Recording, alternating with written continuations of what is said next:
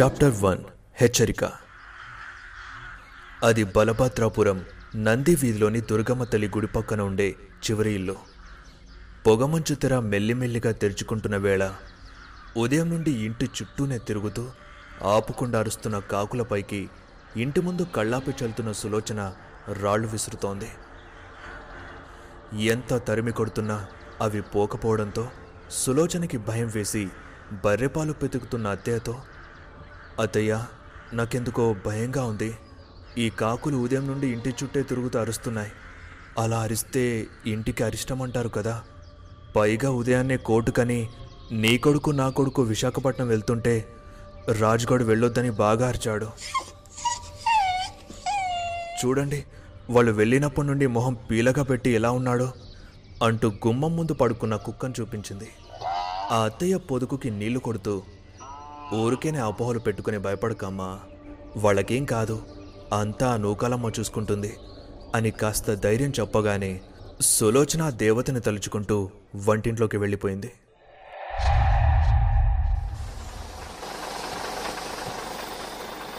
అదే రోజు రాత్రి తొమ్మిది గంటలకి బలభద్రాపురం బస్టాప్లో బస్ ఆగింది. అందులో నుండి చేతిలో కవర్తో కృష్ణా సత్యరాజు దిగారు. ఊర్లోకి నడుస్తూ ఉండగా నీరసంగా ఉన్న నాన్నను చూసి ఏంటి నాన్న ఇంకా దాని గురించి ఆలోచిస్తున్నావా?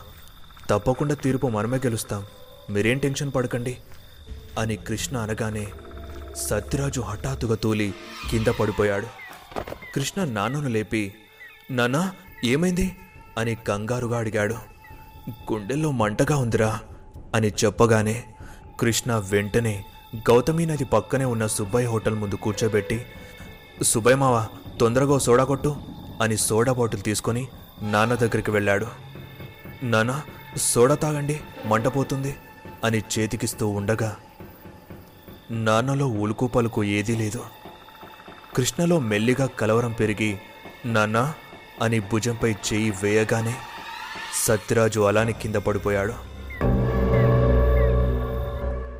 చాప్టర్ టూ అంతిమయాత్ర ఉదయం నుండి ఆ ఇంటి చుట్టూ జనాలు చేరి ఆపకుండా ఏడుస్తూనే ఉన్నారు.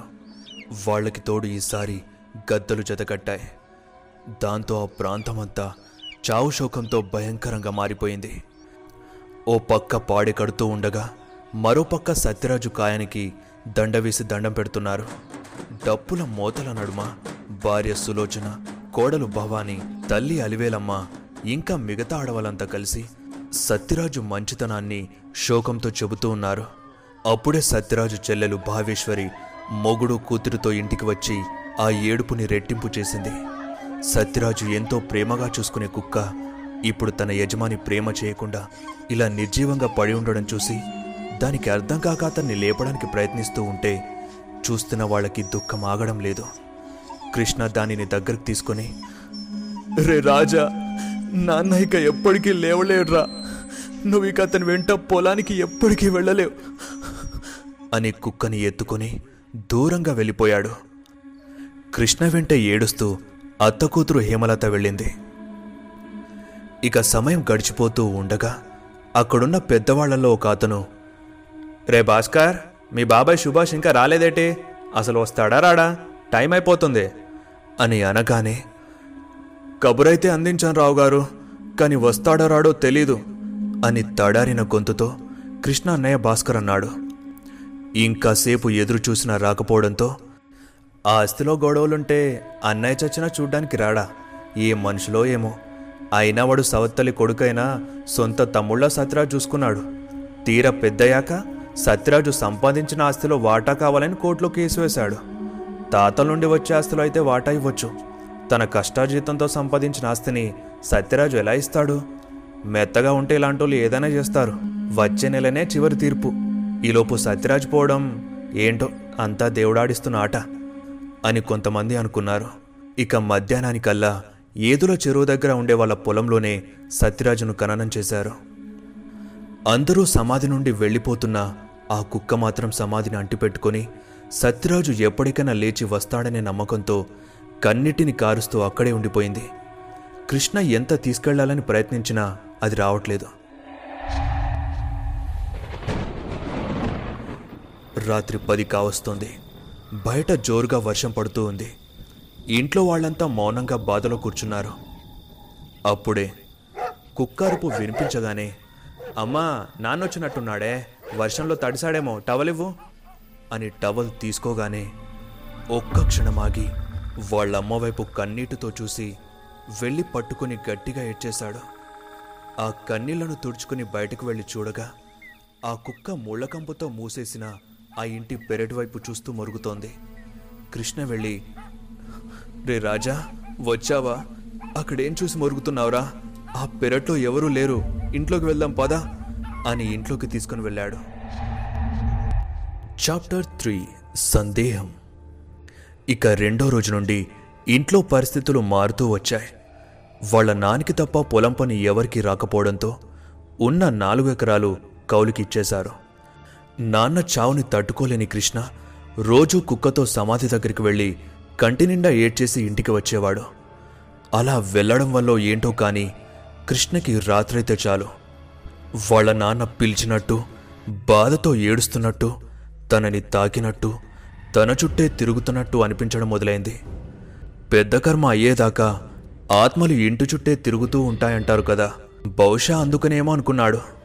అంతేకాకుండా ఆ కుక్క ప్రతిరోజు మూసేసిన పెరటి వైపే చూస్తూ మొరగడం కృష్ణలో సందేహాన్ని పుట్టించింది. కానీ ఆ పెరటి వైపు మాత్రం వెళ్ళలేదు. సత్యరాజు చనిపోయిన పదకొండో రోజు పెద్ద కర్మ ఉండడంతో ఆ ఊరి చెరువు దగ్గర పూజ చేసి పిండాలు పెట్టారు.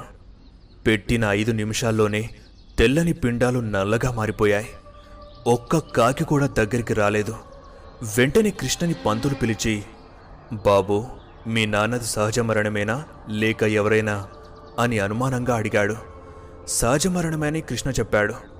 కానీ ఆ పంతులు లేదు బాబు పిండాలు నల్లగా మారడం ఒక్క కాకి కూడా రాకపోవడం అంటే మీ నాన్నది సహజ మరణం కాదు.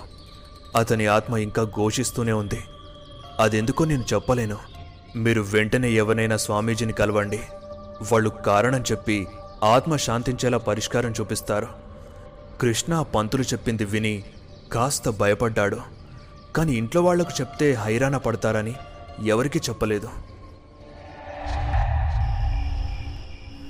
Chapter four. పుర్రె బహిర్గతం. అది పన్నెండవ రోజు రాత్రి. జోరుగా వర్షం పడి బలభద్రాపురం చల్లబడింది. ఇంట్లో అందరూ నిద్రపోతూ ఉన్నారు. అప్పుడే ఆ ఇంటి తలుపుని ఎవరో గట్టిగా కొట్టారు. ఆ అలికిడి విని కుక్క మొరుగుతూ ఉంది. ఈ ఇంట్లో అందరూ ఒక్కసారిగా లేచి భయపడ్డారు. కృష్ణ వెళ్ళి తలుపు తీయగా ఎదురుగా రంగయ్య వణుకుతూ కృష్ణబాబు ఈ జోరు వర్షానికి మీ నాయన సమాధిపై ఉండే మట్టి కొట్టుకుపోయి ఎముకలు పుర్రే బయటపడ్డాయి. ఎంటనెళ్ళి పుడిసిరండయ్యా. లేదంటే నక్కలు ఎత్తుకెళ్ళిపోతాయి అని చెప్పగానే వెంటనే ఆ చీకట్లో కుక్కతో సహా కృష్ణ భాస్కర్ ఆ పొలంలో ఉన్న సమాధి దగ్గరికి వెళ్ళి బయటపడ్డ ఎముకలని పుర్రెని చూశారు. అది వాళ్ళ నాన్నదే అయినా అంత రాత్రివేళ ఎముకలు కొరికే చలిలో తడిసిన నల్లటి మట్టిలో తెల్లగా కనిపిస్తున్న పుర్రెని చూడగానే కాస్త వణికింది. అప్పుడే దూరంగా నక్కలు ఊలలు వేయడంతో ఇద్దరూ జడుసుకొని వెనక్కి జరిగారు. ఇక పూచక తప్పదు కాబట్టి భాస్కర్ మెల్లిగా పుర్రని పట్టుకోబోతుండగా ఆ కుక్క ఉన్నట్టుండి ముట్టుకోవద్దని వెనక్కి లాగుతోంది. ఎంత వదిలించినా సరే సమాధి దగ్గరికి పోనివ్వట్లేదు. కృష్ణకి కోపం వచ్చి గట్టిగా అరిచి కొట్టాడు. అది మూలుగుతూ దూరంగా వెళ్ళిపోయింది. ఇక సమాధిని మొత్తం పూచేశాక తిరిగి ఇంటికి వెళ్ళే దారిలో కృష్ణకి ఓ అనుమానం వచ్చింది. ఎంత పెద్ద వర్షం పడ్డా అంత లోతులో పాతిపెట్టిన శవం బయటకి ఎలా వచ్చిందా అని. ఇక ఆలోచనని పక్కన పెట్టి ఇంటికి వెళ్ళి స్నానం చేసి పడుకున్నారు. కానీ ఇంటికి వచ్చేదాకా ఎవరో వాళ్ళ వెంటే వచ్చినట్టుగా అనిపించింది. Chapter five. కథ ఆరంభం. ఉదయాన్నే కృష్ణ అనపర్తిలోని పాలిటెక్నిక్ కాలేజ్కి వెళ్ళిపోయాడు. తన మరదలు హేమలతది కూడా అదే కాలేజ్ కావడంతో రోజు కాలేజ్ అయ్యాక అనపర్తిలోనే కాసేపు తనతో గడిపి ఇంటికి రావడం అలవాటు. భాస్కర్ బలభద్రాపురంలోని పెట్రోల్ బంక్లో తిరిగి సూపర్వైజర్ డ్యూటీలో చేరిపోయాడు. ఇంట్లో ఆడవాళ్ళు ఎప్పటిలాగే ఎవరి పనుల్లో వాళ్ళు నిమగ్నమయ్యారు.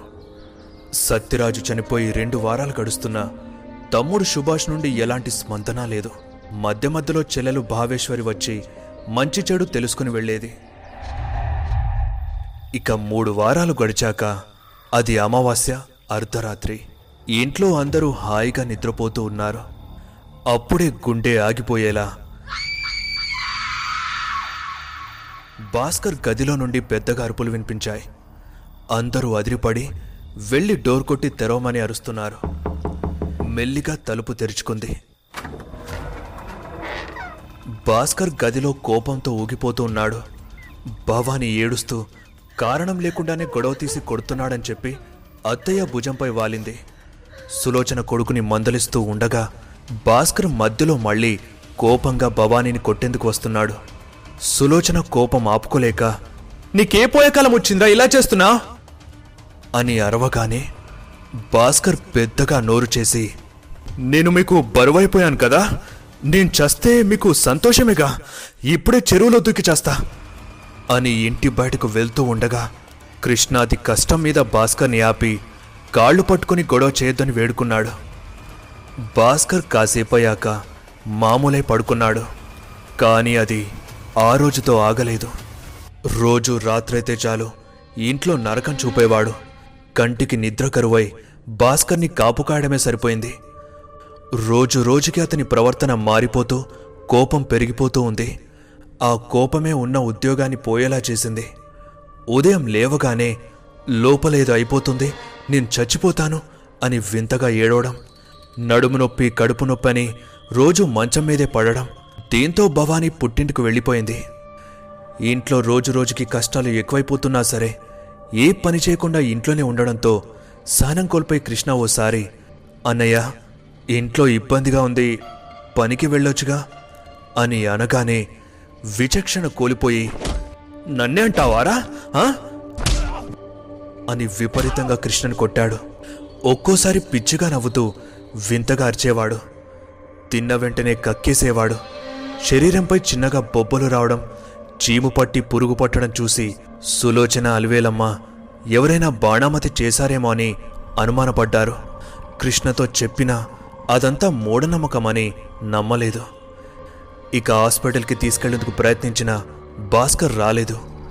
ఇంట్లో వాళ్ళకి రోజు రోజుకి భయం పెరిగిపోతూ ఉంది. చాప్టర్ సిక్స్ ఎర్రమూట ఓ రోజు సాయంత్రం ఇంటి అరుగు మీద కూర్చుని కృష్ణ తన ఫ్రెండ్ అయిన పాషాకి విషయం చెప్పాడు. నాకెందుకో మీ అన్నయ్యకి చేతబడి చేశారేమో అని అనుమానంగా ఉందిరా అన్నాడు పాషా. కృష్ణ నమ్మలేదు. ఈ కాలంలో చేతబడేంట్రా? నువ్వు కూడా మా ఇంట్లో వాళ్ళలాగే అంటావు. పిచ్చి కాకపోతే అని అనగానే ఆ కుక్క మళ్ళీ పెరటివైపు చూస్తూ అరుస్తోంది. కృష్ణ చిరాకుగా ఇది మళ్ళీ మొదలుపెట్టింది. అనుకుని పెరటివైపు వెళ్ళాడు. తనతో పాటు వెంటే వచ్చిన పాష ఎందుకలా పెరట్లో చూస్తూ అరుస్తోంది? అని అడిగితే ఏమోరా నాకు కూడా తెలీదు. నాన్న చనిపోయినప్పటి నుండి ఇలాన వచ్చి అరుస్తోంది. అన్నాడు కృష్ణ మరి వెళ్ళి చూడలేదా? అని పాష అడిగిన ప్రశ్నకి పెరట్లోకి వెళ్ళకూడదనే ఈ ముళ్ళకంప వేశారు. లోపల హుసేన్ బాబా అని తుర్కదేవుడున్నాడు. ఏళ్ళ క్రితమే అతను ఇక్కడ సమాధవుతూ ఓ శాపం పెట్టాడంట. ఎవరైనా సమాధి దగ్గరికి వెళ్ళడానికి ప్రయత్నిస్తే వాళ్ళ కుటుంబంలో ఒక్కొక్కరుగా చనిపోతారంట. అందుకే మా తాతల నుండే ఇక్కడ ఎవరు వెళ్ళకుండా దీన్ని ముళ్ళకంపుతో మూసేశారు అని కృష్ణ చెప్పాడు. చేతబడినే నమ్మని వాడివి ఇదెలా నమ్ముతావురా? ఆయన దేవుడని అంటున్నా? అలా ఎందుకు చేస్తాడు? అక్కడ ఏదో ఉండి ఉంటుంది. అందుకే కుక్క అరుస్తోంది. వెళ్ళి చూడు అని పాష బలవంతం చేశాడు. చూడు పాష నేను దేవుళ్ళని దయ్యాలని నమ్ముతాను కానీ చేతబడిని కాదు. నీ మాటగా చూస్తానుండు. అంటూ కృష్ణ ధైర్యం చేసి ముళ్ళకంప తీసేసి లోపలికి వెళ్ళాడు. ఆ కుక్క పెరట్లో ఉన్న కొబ్బరి చెట్టు దగ్గరికి వెళ్ళి తవ్వడం మొదలుపెట్టింది. ఇద్దరూ అనుమానంగా వెళ్ళి చూడగా ఆ కుక్క నోటితో పట్టుకొని ఓ ఎర్రని మూటని బయటకు తీసింది. ఇద్దరూ భయపడి అది ఏంటో అని విప్పి చూశారు. అందులో ఎండు మిరపకాయలు కుళ్ళిపోయిన నిమ్మకాయ పసుపు కుంకుమ ఓ ఎముక కనిపించాయి. వణికిపోయి అక్కడి కింద పడేశాడు కృష్ణ. కాసేపటి వరకు ఊపిరి ఆడలేదు. మెల్లిగా తేరుకొని ఎవరికంటా పడకుండా ఆ మూటని చెరువులో పడేశాడు. అప్పుడు అర్థమైంది. నిజంగానే చేతబడి జరిగిందని. ఇప్పుడు ఏం చేయాలో కృష్ణకి అర్థం కావడం లేదు.